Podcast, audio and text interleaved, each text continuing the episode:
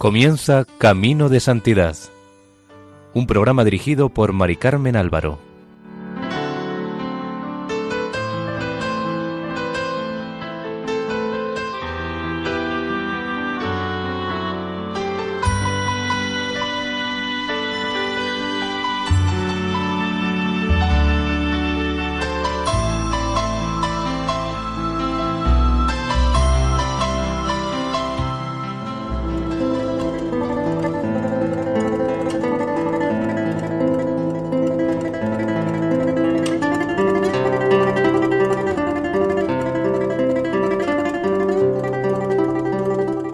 Bienvenidos a Camino de Santidad, un programa realizado por el equipo de Radio María en Castellón, Nuestra Señora del Lledó.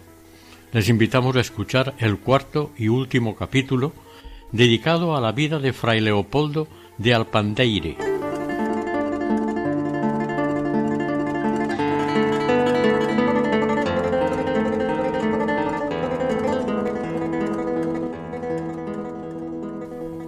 Seguimos con los insultos y amenazas que tenía que sufrir Fray Leopoldo cada vez que ponía los pies en la calle en tiempos de la Segunda República, sobre todo en los pueblos, donde aún no era muy conocido.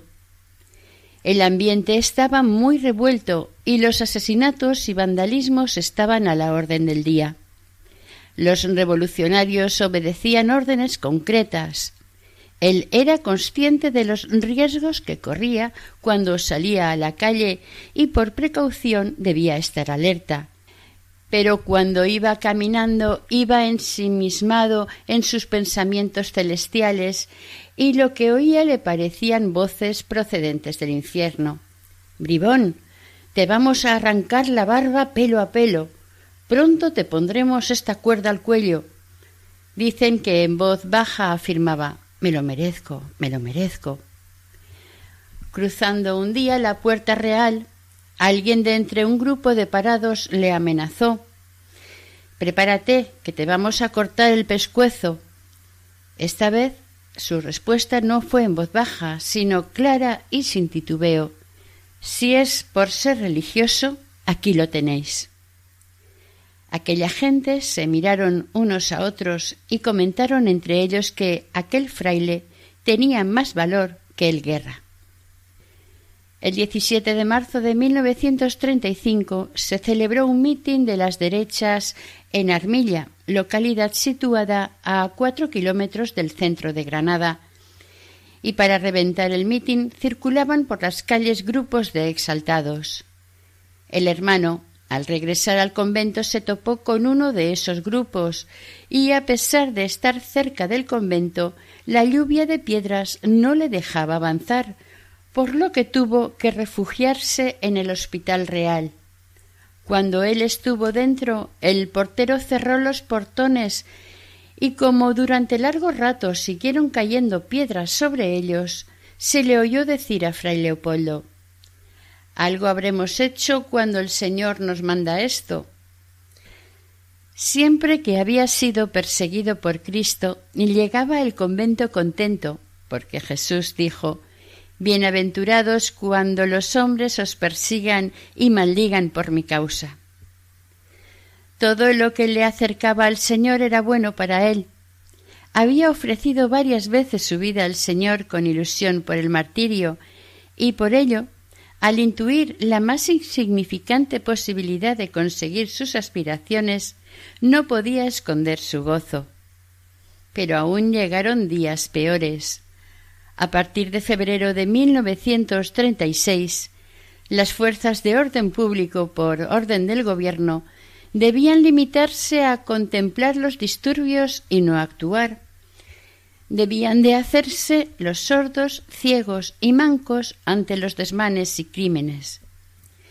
El hermano, a pesar de todo, seguía, de momento, con su sayal, dando trabajo extra a su ángel de la guarda. El 10 de marzo de 1936 fue un día que batió todos los récords de sangre y anarquía que hundió a Granada en una gran consternación. Las masas impulsadas por el odio y un furor destructivo incendiaron los locales del periódico El Ideal, el Círculo de Falange Española, dos cafés, una fábrica de chocolate, un teatro y la iglesia del Salvador situada en el Albaicín. Los asesinatos fueron numerosos. Los intereses espirituales de España, la religión y la supervivencia estaban al borde del precipicio. Fray Leopoldo vivía apesadumbrado por tantas crudas realidades. Por todo ello estaba en una perpetua oración y mortificaciones agotadoras, suplicando al Señor que aquellos días de prueba fueran cortos y que el reinado de Cristo, tan anhelado por los católicos, se convirtiera en una gozosa realidad. Finalmente estalló la guerra civil, con sus sangrientas represalias. La violencia de las persecuciones religiosas llegó a extremos horribles en la zona roja y Fray Leopoldo tuvo que pasar por el dolor de ver que siete de sus hermanos en religión, con algunos de los cuales había convivido en años anteriores, fueran bárbaramente asesinados, cinco de ellos a las puertas del convento de Antequera. En Granada los hechos se produjeron con menos violencia. Las masas que pedían ser armadas no lo consiguieron ante la firmeza de algunos militares. El 20 de julio del 36 se declaró el estado de guerra. Tras varias refriegas, los extremistas rojos fueron sitiados en el Albaicín. Se les ordenó que se rindieran bajo la amenaza de cañonear el barrio.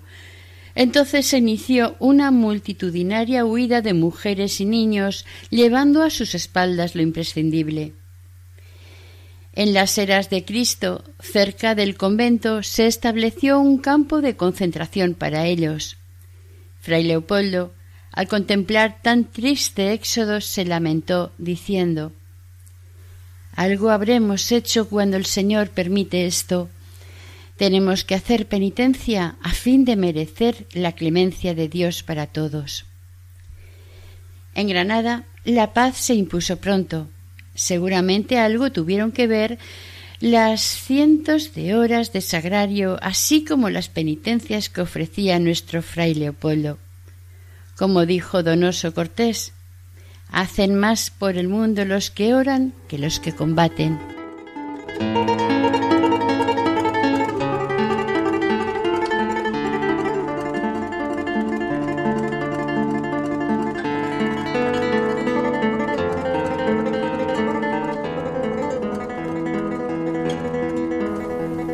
Medida que Fray Leopoldo iba siendo conocido, iba siendo aceptado, respetado y querido. Un predicador muy afamado decía al valorar el testimonio viviente de nuestro fraile Eso sí que es predicar. Sin abrir los labios consigue más fruto que todos nosotros juntos. San Francisco, que sabía mucho de esto, inculcó siempre a sus frailes el mejor predicador es Fray Ejemplo. El padre Payán, jesuita que vivió en Granada y fue martirizado en Almería en agosto de 1936, cuando fue a dar una tanda de ejercicios predicando un día en la parroquia del Sagrario en Granada, hizo una alusión a nuestro hermano diciendo Tenemos un santo por las calles. Se sabe igualmente que sacerdotes de otras órdenes religiosas, en pláticas y ejercicios a comunidades, lo proponían como ejemplo de virtudes y de entrega del alma consagrada a Dios.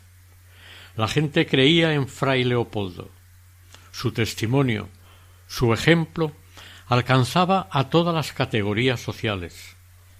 Como ejemplo contaremos lo siguiente. Un amigo se lo encontró en la calle con su cesta de la limosna al brazo y le avisó que no fuera por la calle Mesones, porque había una manifestación de huelguistas. A lo que él le respondió Hermano, no hay que tener miedo. Vamos por donde el Señor nos lleva. Este caballero, al ver que el fraile, a pesar de su aviso, se dirigía hacia allí, permaneció a la expectativa. Contra lo que esperaba, la multitud vociferante no sólo no le hostigó, sino que muchos de los manifestantes le saludaban y se descubrían al cruzarse con él. Alguien testimonió bastaba verlo para sentir deseos de ser mejor. Su ideal era la pobreza en todos los sentidos, no sólo de posesión de objetos, incluso los que le son permitidos tener a los religiosos, sino que, en cuestión de pobreza, también cuenta la pobreza mortificante por depender de otros en toda circunstancia, o la sujeción a los permisos de los superiores en cada momento. En esto, como en todo, supo sublimar fray Leopoldo la importancia de los pequeños detalles, sin grandes gestos, pero que, acumulados, forman una sacrificada ejemplaridad. Un día se presentó ante el padre guardián para pedirle una libreta donde anotar sus cuentas de limosnero. Había apurado al máximo la última. Muchas de estas libretas, ya usadas, fueron quemadas, pero este superior se dio cuenta de que entre las posibles reliquias del hermano pocas podrían valorarse en tan alto grado, por lo que le pidió la usada antes de darle la nueva. Por supuesto, él no sospechó nada. Debido a este superior se conservan hoy dos libretas donde anotaba meticulosamente con un rigor de notario hasta el último céntimo, era tan meticuloso en este aspecto que, a decir de los frailes, no compraba una aguja sin el debido permiso. Su celda era humildísima y apenas tenía lo imprescindible. Constaba de una vieja mesita de madera con su taburete, algunos libros espirituales, tintero, dos libretas, palillero de escribir y un palanganero de hierro, para acostarse hasta que la obediencia le impuso acostarse en jergón de paja, tenía dos banquillos con tres tablas. Su equipo de ropa era muy escasa y estropeada.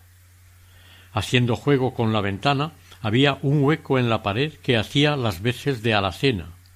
Allí guardaba sus cilicios, disciplinas y algún objeto que tuviera que tener para desempeñar su trabajo sobre la cabecera de la cama una tosca cruz de madera y sobre la mesa una lámina religiosa en blanco y negro, descolorida por el tiempo.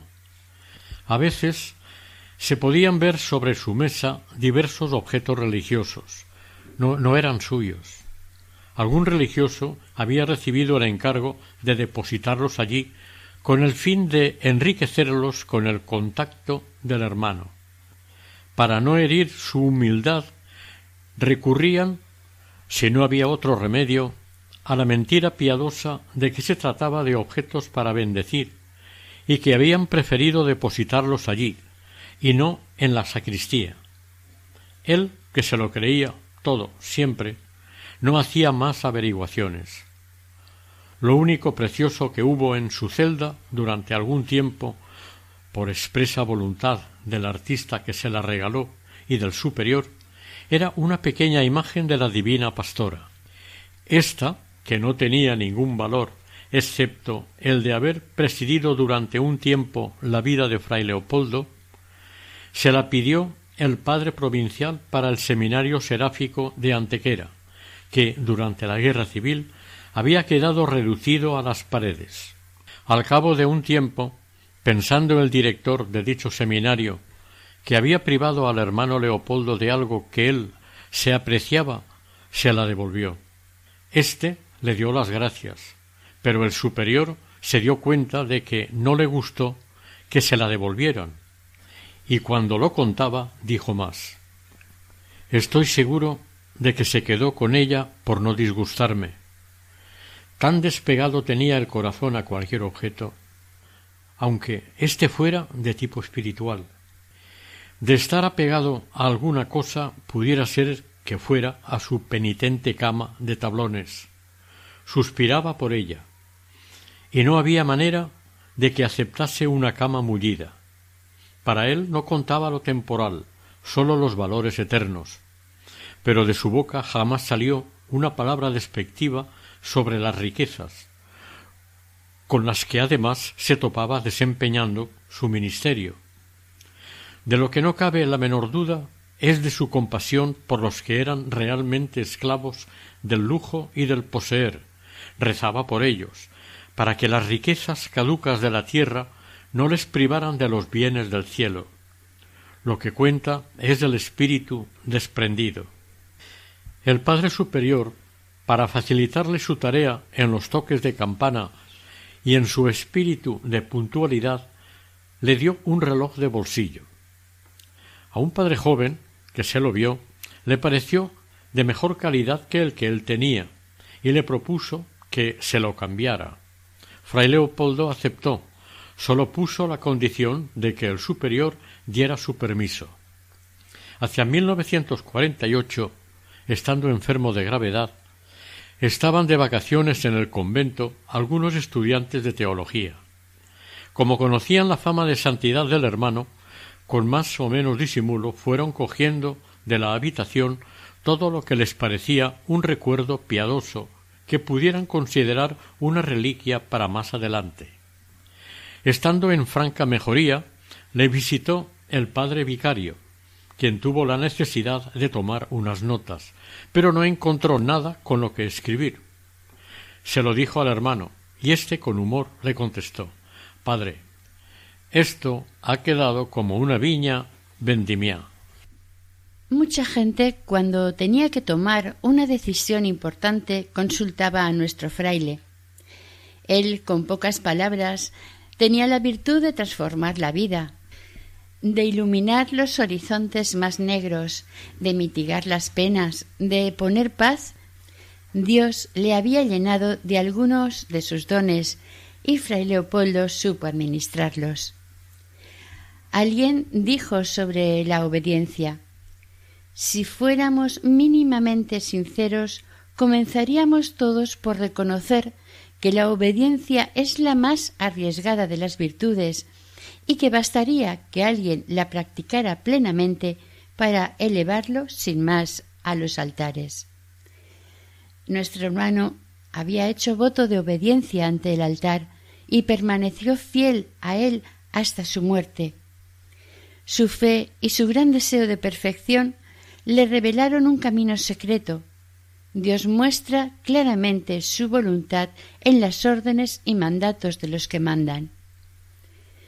Pero la obediencia tiene exigencias de inmolación. Morir a sí mismo y escuchar y aceptar los deseos de la providencia que habla por medio de los superiores. El que a vosotros escucha, a mí me escucha.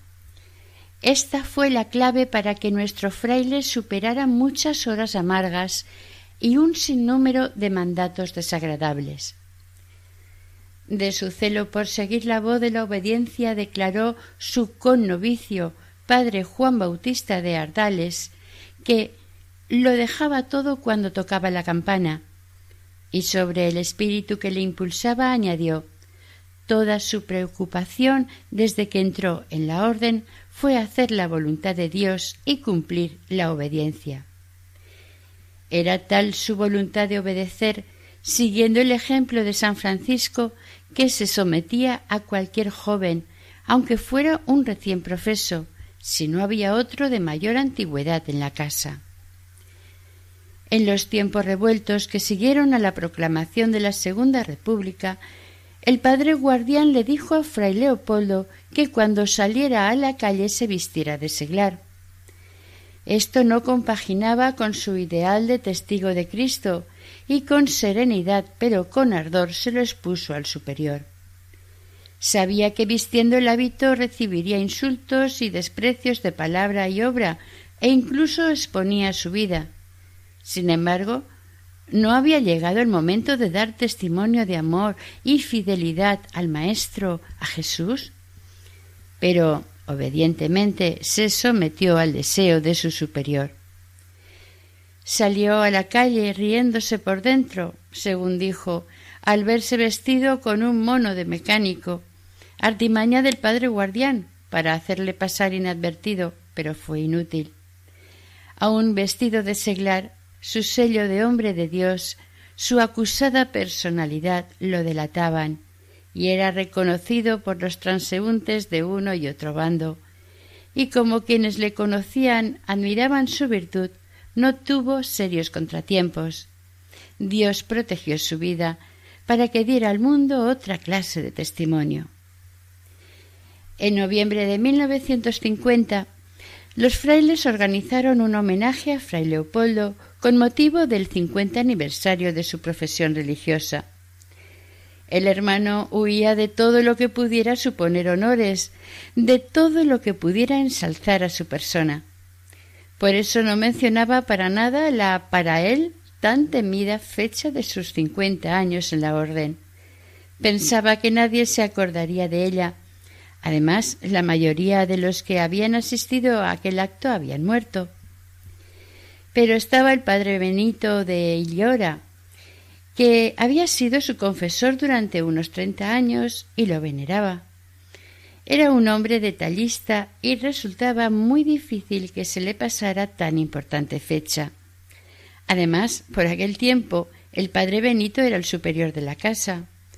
Todo se hizo muy en secreto para que se llevara una sorpresa, pero se enteró cuando fue a pedir limosna en una casa de la cuesta de Gómez. Allí le enseñaron la tarjeta de invitación a los actos de sus bodas de oro, recriminándole cariñosamente lo callado que lo tenía. Cuando la vio, apenas pudo disimular su sorpresa. El padre Benito no dejó ningún cabo suelto. Solicitó la bendición del Papa y la del Padre General de la Orden y comunicó la celebración al escritor don José Pareja, quien admiraba mucho también al hermano. Y el 15 de noviembre, víspera de la celebración, apareció en el diario Ideal de Granada una página con el título de La sabiduría del lego. Como la vista del hermano no alcanzaba a leer lo que se decía de él en el escrito, se lo leyó un hermano, al que, con los ojos húmedos por la emoción, le dio las gracias diciendo Dios se lo pague, hermano. Y añadió Todo eso que dice don José está muy bien, es muy hermoso, pero no es lo que soy. Es lo que estoy obligado a ser, pero no lo soy. Y después diría Mira lo que son las cosas. Me metí a fraile para no tener comunicación con el mundo y sin embargo ya he salido hasta en el ideal.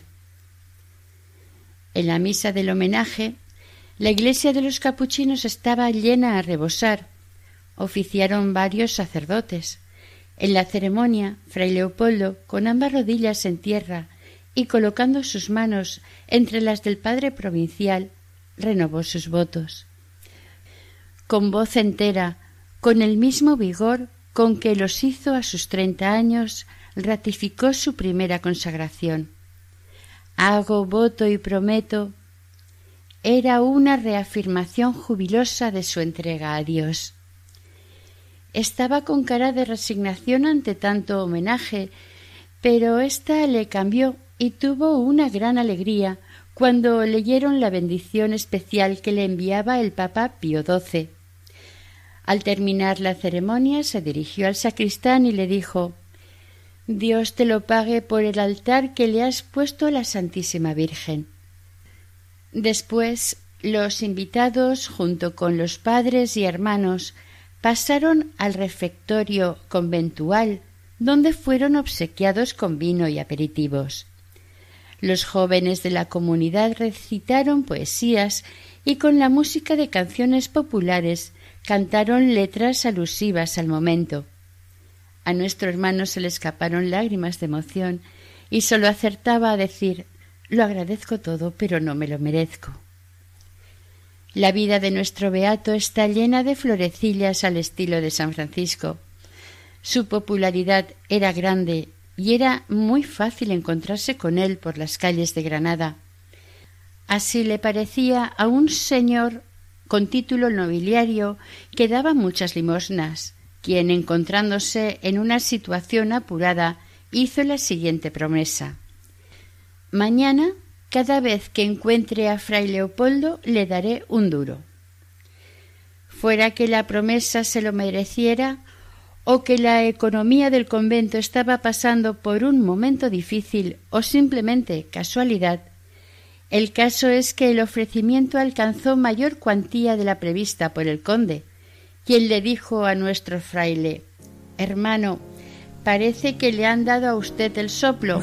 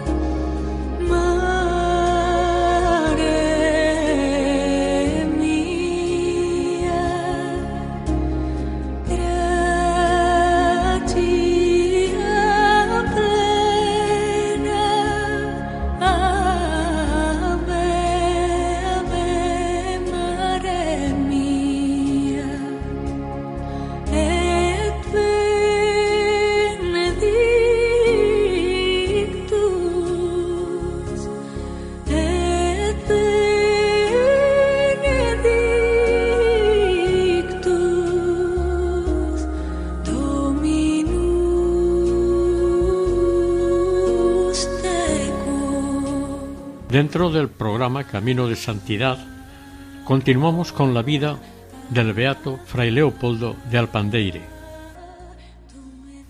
Don Fermín Garrido, famoso en toda Granada e incluso los pueblos, era el médico del convento. A pesar de su agotador horario, visitaba con eficacia y amabilidad a los frailes enfermos, sin aceptar otros honorarios que las oraciones de los religiosos. Aparte, según figuraban en las anotaciones de fray Leopoldo, daba dinero al convento. En un momento dado se le presentó a nuestro fraile una infección grave en un dedo, por lo que don Fermín decidió amputarle la mano. El enfermo esperaba con calma, aceptando la voluntad de Dios. Cuando estaba el doctor empezando los preparativos, le dijo Mire, don Fermín, yo soy un hermano lego. Si me falta una mano, ¿cómo voy a hacer mi trabajo? Y ante el silencio expectante de los allí presentes, continuó Si a usted no le parece mal, vamos a dejar la operación. Dios querrá que se me ponga buena. Don Fermín, que era un hombre de fe e intuitivo, sabiendo con quién trataba, no insistió cerró su maletín con la certeza de que así sería. A los pocos días, aquella mano que fray Leopoldo no había pedido para él, sino para el servicio de sus hermanos, estaba completamente sana. Intentando subir la cuesta de Gómez, que lleva a los palacios de la Alhambra, un carretero se encontraba con el carro atascado en medio de la cuesta, que en aquel entonces era más una torrentera que un camino. Azotaba a los caballos con el látigo, y su lengua no paraba de decir blasfemias. Los pobres animales, por más que lo intentaban, no conseguían salir del hoyo, en el que estaba atrancado el carro. Nuestro querido fraile seguía el mismo camino para ir a casa de dos diplomáticos extranjeros que le solían dar limosna, y al ver los latigazos que herían la piel de los animales y oír las terribles blasfemias que salían de la boca del carretero, intervino diciéndoles Hombre de Dios, ¿cómo le va a ayudar el Señor si le ultraja de esa manera? Y con gesto de compasión añadió Vamos a ayudar a estos animalitos. Entonces se acercó a las mulas que parecía que hubieran comprendido las palabras compasivas y de aliento, tomó fray Leopoldo el ronzal a la mula de delante y la recua siguió dócilmente, saliendo del atolladero como si fuera un camino llano. La última enfermedad del hermano comenzó con una caída que tuvo por la tarde del 9 de febrero de 1953, tres años antes de morir. Cayó por las escaleras de la casa número uno de la Plaza de los Lobos cuando bajaba sosegadamente y seguro. No hubo un traspiés ni resbalón, pero rodó hasta el fondo de la escalera. Sentí, dijo confidencialmente, como si una mano me empujara. Miré atrás y no vi a nadie. Fue llevado en taxi al convento por unos vecinos y sin bajarlo del taxi los frailes decidieron llevarlo al sanatorio de Nuestra Señora de la Salud. Allí le diagnosticaron fractura del fémur. Más tarde, a la fractura se añadiría una pulmonía y trastornos digestivos. La noticia del accidente corrió por toda Granada y hasta salió en el periódico, con su foto y todo.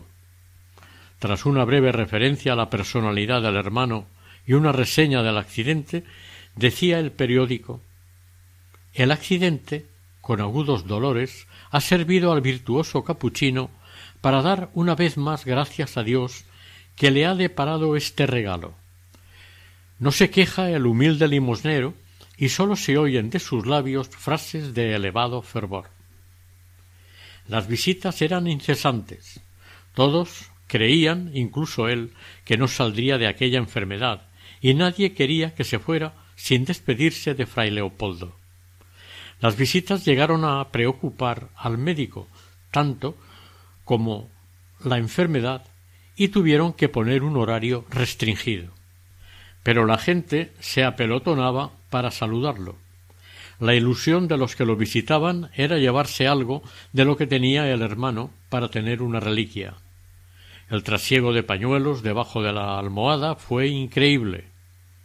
No tardó nada nuestro fraile en tener problemas de conciencia por estar en aquella habitación que le parecía de lujo, aunque era de lo más corriente.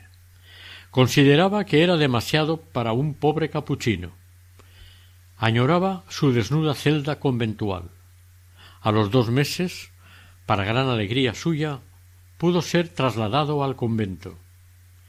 Ya en el convento, cuando se le recordaba los dolores que debía padecer, respondía Esto es un regalito de Dios.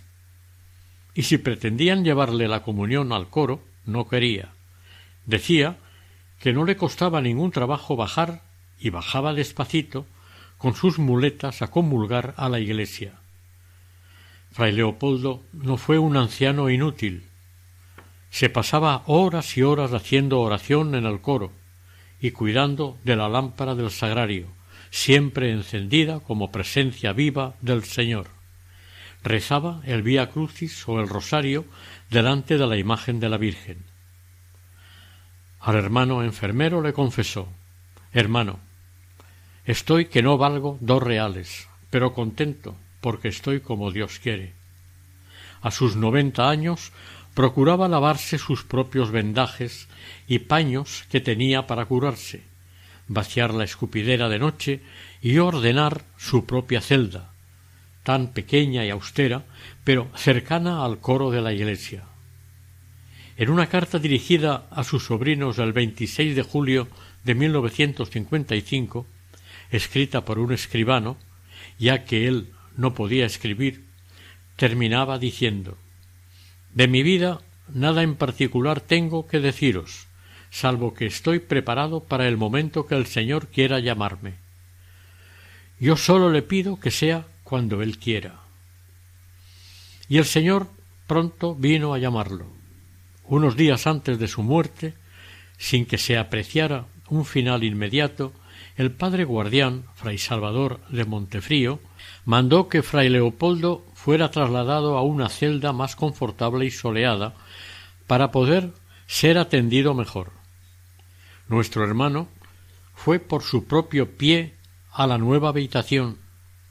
Sólo susurró que aquel lecho le parecía demasiado lujo para un capuchino, pero obedeció. Pasados unos días, el jueves 7 de febrero de 1956, sobre las seis de la tarde, su salud empeoró repentinamente. Como el guardián estaba ausente, le administró la unción de enfermos el padre Manuel de Pedrera, quien al verlo tan mal pensaba que no podría comulgar, pero fray Leopoldo se repuso un poco y después le administró el viático. El hermano recibió con gran devoción y gratitud a Cristo Redentor y pidió perdón de sus faltas y malos ejemplos a los religiosos quienes, sosteniendo velas encendidas, rodeaban su lecho. Ante ellos hizo su última y emocionada profesión de fe católica y vida franciscana. Al día siguiente, 8 de febrero, pudo recibir nuevamente al Señor, y de nuevo le fueron recitadas las recomendaciones del alma. Aquella tarde le visitó su médico, don Alberto Capilla, y fray Leopoldo, todo extenuado, rezó por él, en agradecimiento, las tres Avemarías. Fue lo último que dijo. Aquella noche, a eso de las once, entró en agonía.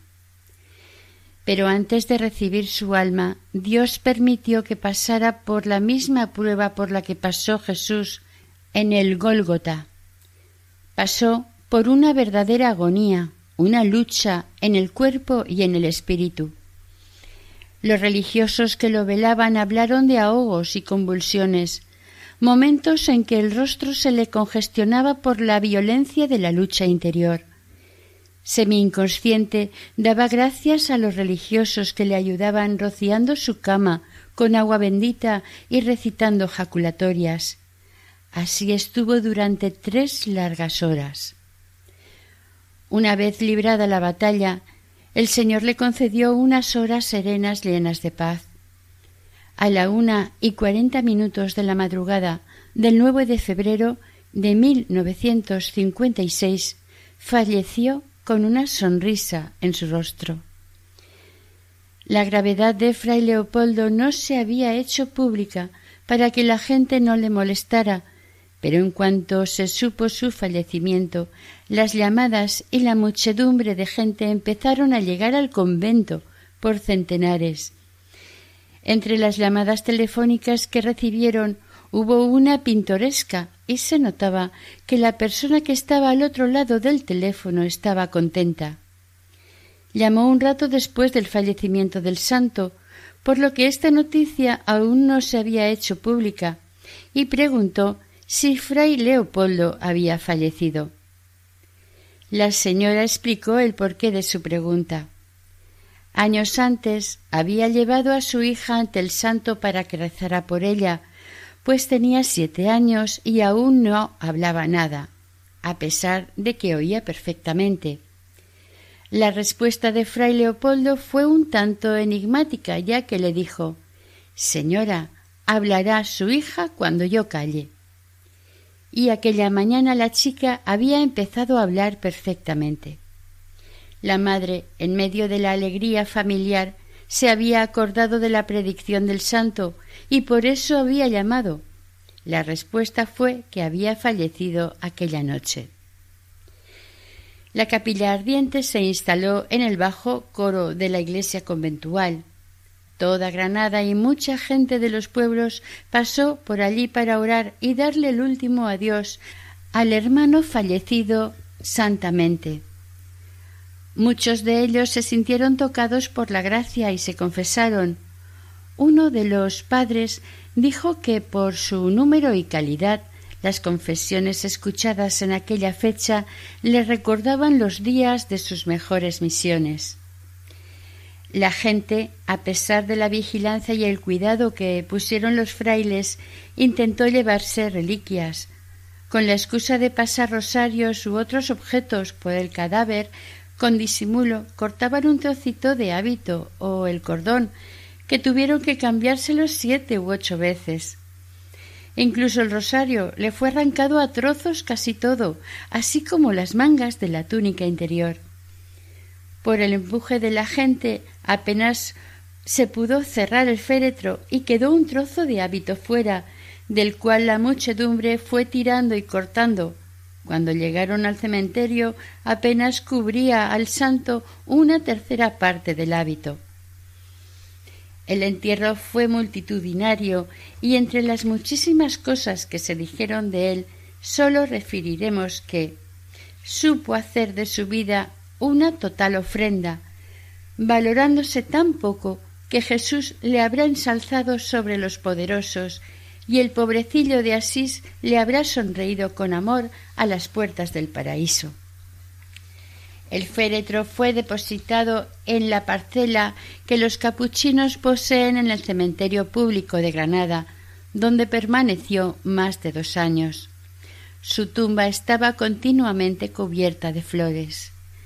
El 31 de mayo de 1958 los restos mortales de fray Leopoldo de Alpandeire fueron trasladados a la antigua iglesia del convento y el 27 de octubre de 1969 a la cripta de la nueva iglesia donde descansan en un sarcófago de mármol. La cripta es testigo mudo de la gran cantidad de gente, tanto hombres como mujeres, que pasan por allí unos para dar gracias por los favores recibidos y otros para pedirlos. Fray Leopoldo pasó por el mundo derrochando humildad, queriendo pasar inadvertido, practicando la caridad, y hoy en día, a la sombra de su nombre, florecen obras de caridad. Los religiosos que vivieron con él, hombres experimentados en el camino de la ascética y a los que no se les pasaría ver ninguna deficiencia en años y años de convivencia, fueron los primeros, sin uno solo que no estuviera de acuerdo, en proclamar la ejemplaridad de su vida y en invocarlo como intercesor ante Dios. Ahora leeremos el testimonio del milagro de la persona que fue curada por intercesión de Fray Leopoldo y que fue aprobado por la comisión para llevarlo a los altares como beato. Dice así Estoy aquí gracias a mi fray Leopoldo y lo diré donde quiera que vaya. No voy a renunciar a esto, pero el mío no es su único milagro, tiene muchos más. Con la voz dulce y entrecortada por la emoción, Ileana Martínez del Valle, la mujer que ha recibido el milagro de fray Leopoldo, que le ha valido la beatificación, explicó en Granada su historia. Humilde, discreta y dando ejemplo de fe, esta puertorriqueña detalló su enfermedad, su sufrimiento y su milagrosa curación. Según ella misma reconoció, ha sido muy difícil todo el proceso. Me llamaron diez años después y me preguntaron que cómo estaba. De repente me vi envuelta en un montón de análisis, tribunales, testigos, pruebas, pero estoy muy orgullosa de estar aquí, aunque el protagonismo es de Fray Leopoldo, que era un hombre sencillo, bueno, que se merece esto y que el pueblo le dé este homenaje porque él es muy grande. Dijo antes de que tuviera que interrumpir su discurso por la emoción.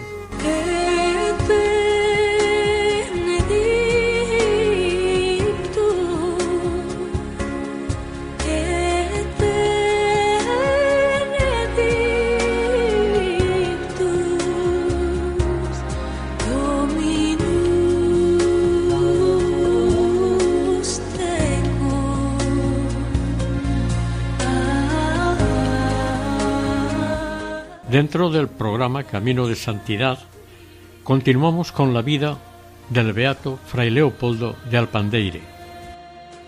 Para conocer el milagro hay que remontarse a 1994.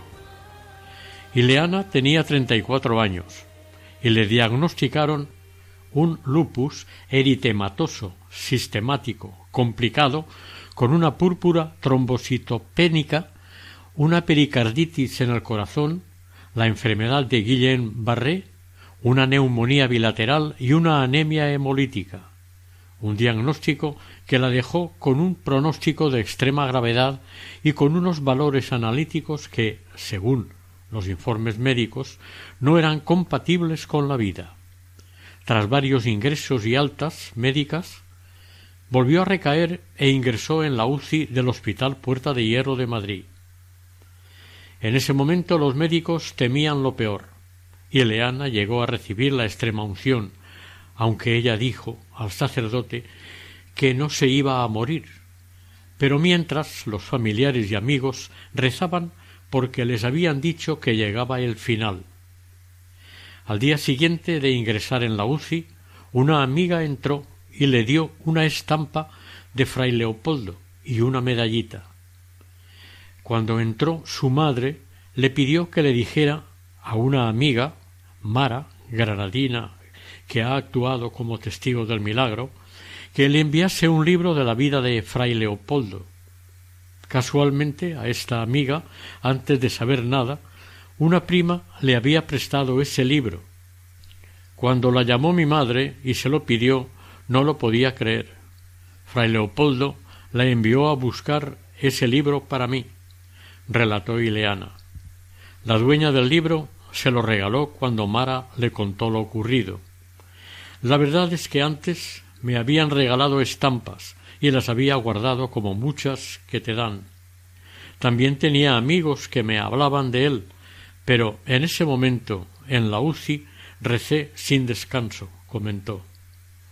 Una noche los médicos no le dieron más de setenta y dos horas, pero ella cuenta que sabía que no se iba a morir. Al día siguiente estaba mucho más animada y dijo a su marido que se curaría. A los ocho días estaba en planta y poco después en su casa. Tras una dura rehabilitación, tuvo una parálisis de piernas, brazos y un lado de la cara, los análisis cada vez estaban mejor y desde entonces no hay ni rastro de la enfermedad. El 20 de enero de 1995 le dieron el alta y el 9 de febrero estaba en Granada. Un viaje que le prometió a fray Leopoldo en sus oraciones y que le dio la fuerza para seguir las duras sesiones de rehabilitación. Ileana perdió los treinta y dos kilos que engordó con los tratamientos de cortisona, y en su cara y su aspecto no quedó rastro alguno de sufrimiento. Desde su primera visita a Granada, Ileana siempre que va allí pasa a ver a fray Leopoldo. Ella siguió contando. Todo esto me abruma, pero cuando me llamaron por la beatificación me llenó de alegría. La verdad es que pienso que porque a mí que soy una persona normal, con mis pecados, pero la fe es como una planta, y yo tenía la semillita.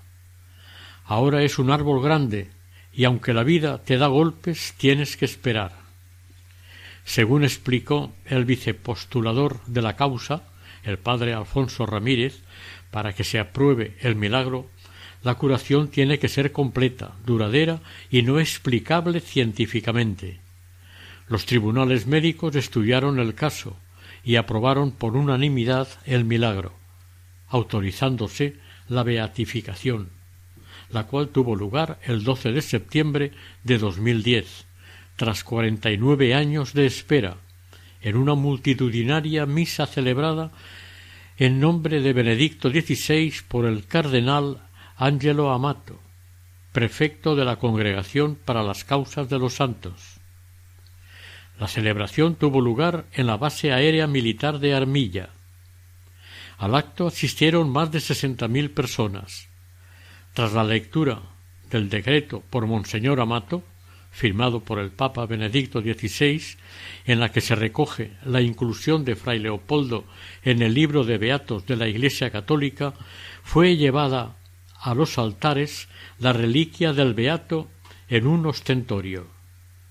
Benedicto XVI, al hablar de él, dijo que testimonió el misterio de Jesucristo crucificado con el ejemplo y la palabra, al ritmo humilde y orante de la vida cotidiana y compartiendo y aliviando las preocupaciones de los pobres y afligidos. Desde su muerte, sus favores y milagros se cuentan por miles. Su fiesta se celebra el 9 de febrero.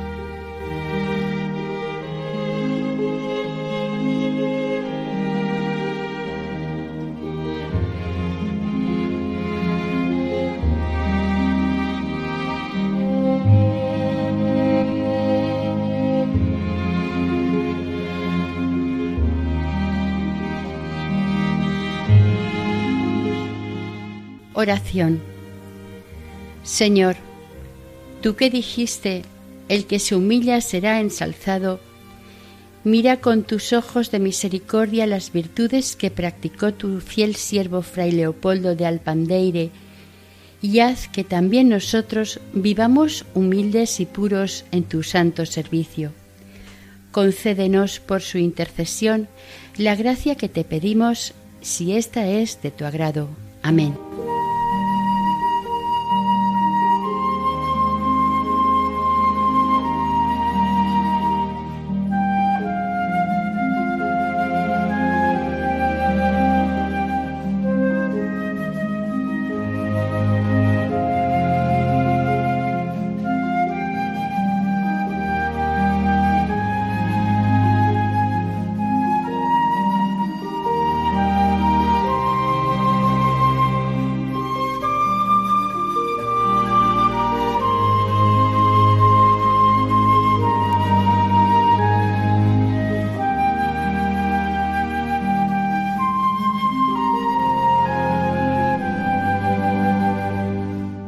Finalizamos aquí el cuarto y último capítulo dedicado a la vida del beato Fray Leopoldo de Alpandeire, dentro del programa Camino de Santidad, elaborado por el equipo de Radio María Nuestra Señora del Lledó de Castellón. Para contactar con nosotros pueden hacerlo a través del siguiente correo electrónico camino de santidad Deseamos que el Señor y la Virgen los bendigan.